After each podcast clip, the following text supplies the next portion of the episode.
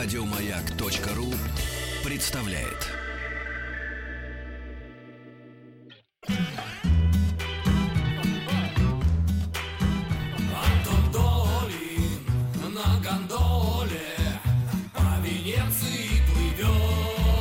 Прямые включения с Венецианского кинофестиваля.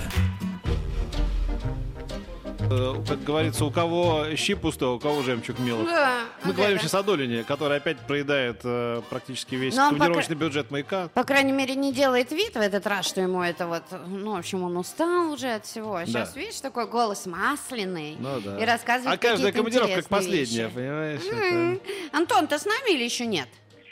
Ну, О, что дышит, А, дышит. Привет, Антон. Но- Привет, ребят. Р- ну, что Рассказывай, что происходит?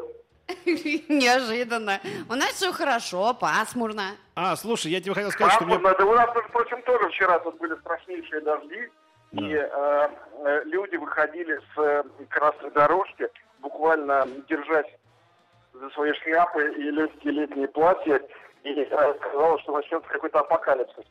Но, Да. что касается кино, сейчас только что я вышел с фильма, э, который, я думаю, со всей неизбежностью, ну, я не знаю, насчет призов здесь, но, наверное, будет фигурировать на Оскарах, потому что он так сделан. И это, конечно, раздражает всегда, когда фильм сделан как будто бы специально, говорю, как будто бы, потому что не могу этого знать наверняка, для того, чтобы его в высоких инстанциях.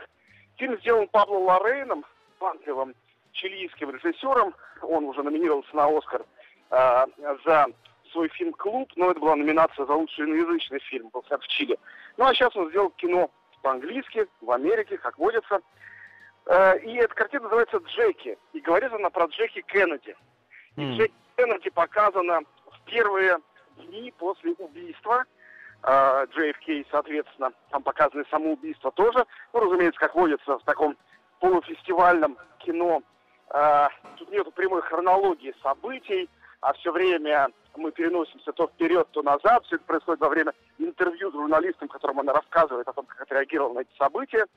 И, э, значит, э, о том, как она хотела, чтобы ее муж э, был запомнен как легенда, как Линкольн, а не как другие безымянные, никому неизвестные, уже непамятные американские президенты, тоже убитые э, во время того, как они были, значит, в Белом доме.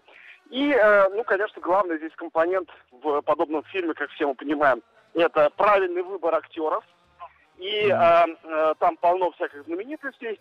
Джон Хёрд старенький играет священника, в частности. Но понятно, что делался фильм на э, Натали Портман, которая играет э, Джеки саму. Ну, если вы помните, внешность э, Джеклин Кеннеди и Натали Портман действительно что-то общее чем-то есть. есть, Тут да. даже- Ну, ну тут даже да, они- а- обошлось.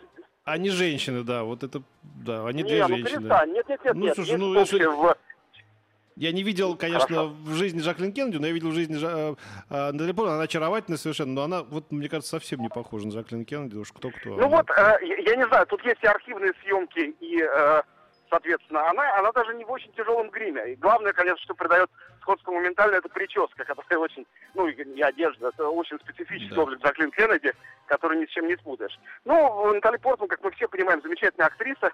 Кстати, Да. пикантная деталь, фильм э, спродюсировал Даррен Аронофский. Мы все помним, что Портман получил своего Оскара за «Черного лебедя», который Мгм. режиссировал именно он. Ну, то есть это такой немножко фильм-проект.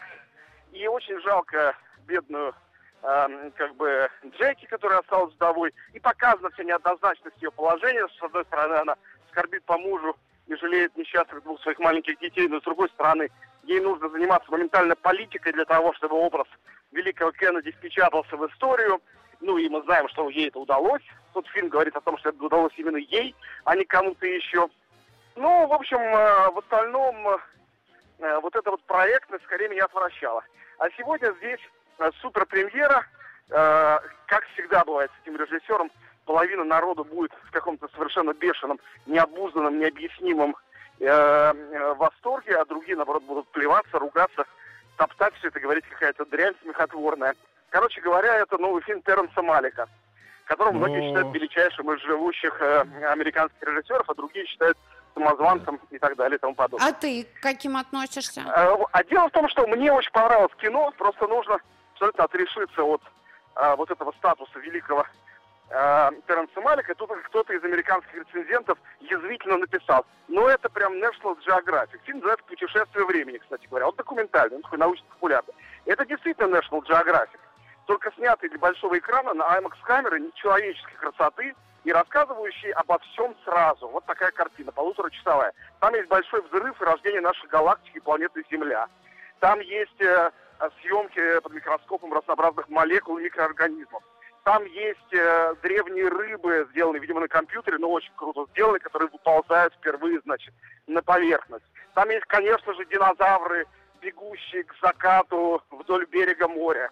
Там есть целая э, мини-фильма такая с участием э, неандертальцев, которые сделаны потрясающе. Ну, то есть это актеры как бы играют, но не похоже, что это маски или что-то, или что это компьютерные эффекты, как будто действительно неандертальцев снимал, которые э, полностью голыми тоже там носятся, играют, забивают дичь и прочее. Ну и есть современные документальные съемки тоже. То есть фильм действительно обо всем сразу. Единственная актриса, э, кому-то известная, которая в этом принимала участие, причем участие принципиально важно, это Кейт Бланшет.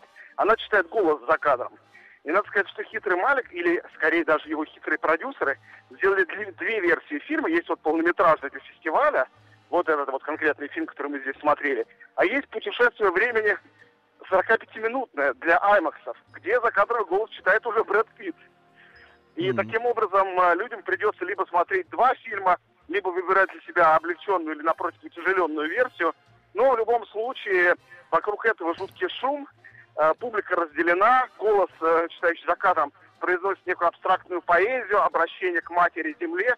То есть Ага. никаких объяснений того, что там на экране происходит, Мгм. каких-то подписей, титров, что вот земля до начала времен, ничего это- ничем этим Малик не утруждается. Это просто дикой красоты картинки. Да. Я вот, знаешь, так при- вот. при- при- предлагаю такой вариант э, решения проблемы. Смотреть тот фильм или другой, или оба. Я не буду смотреть ни одного. Ни О. первый, ни второй. Как и другие фильмы Теренса Малика, Ну, ты которые считаю мизантроп, жу- э, жуликом да.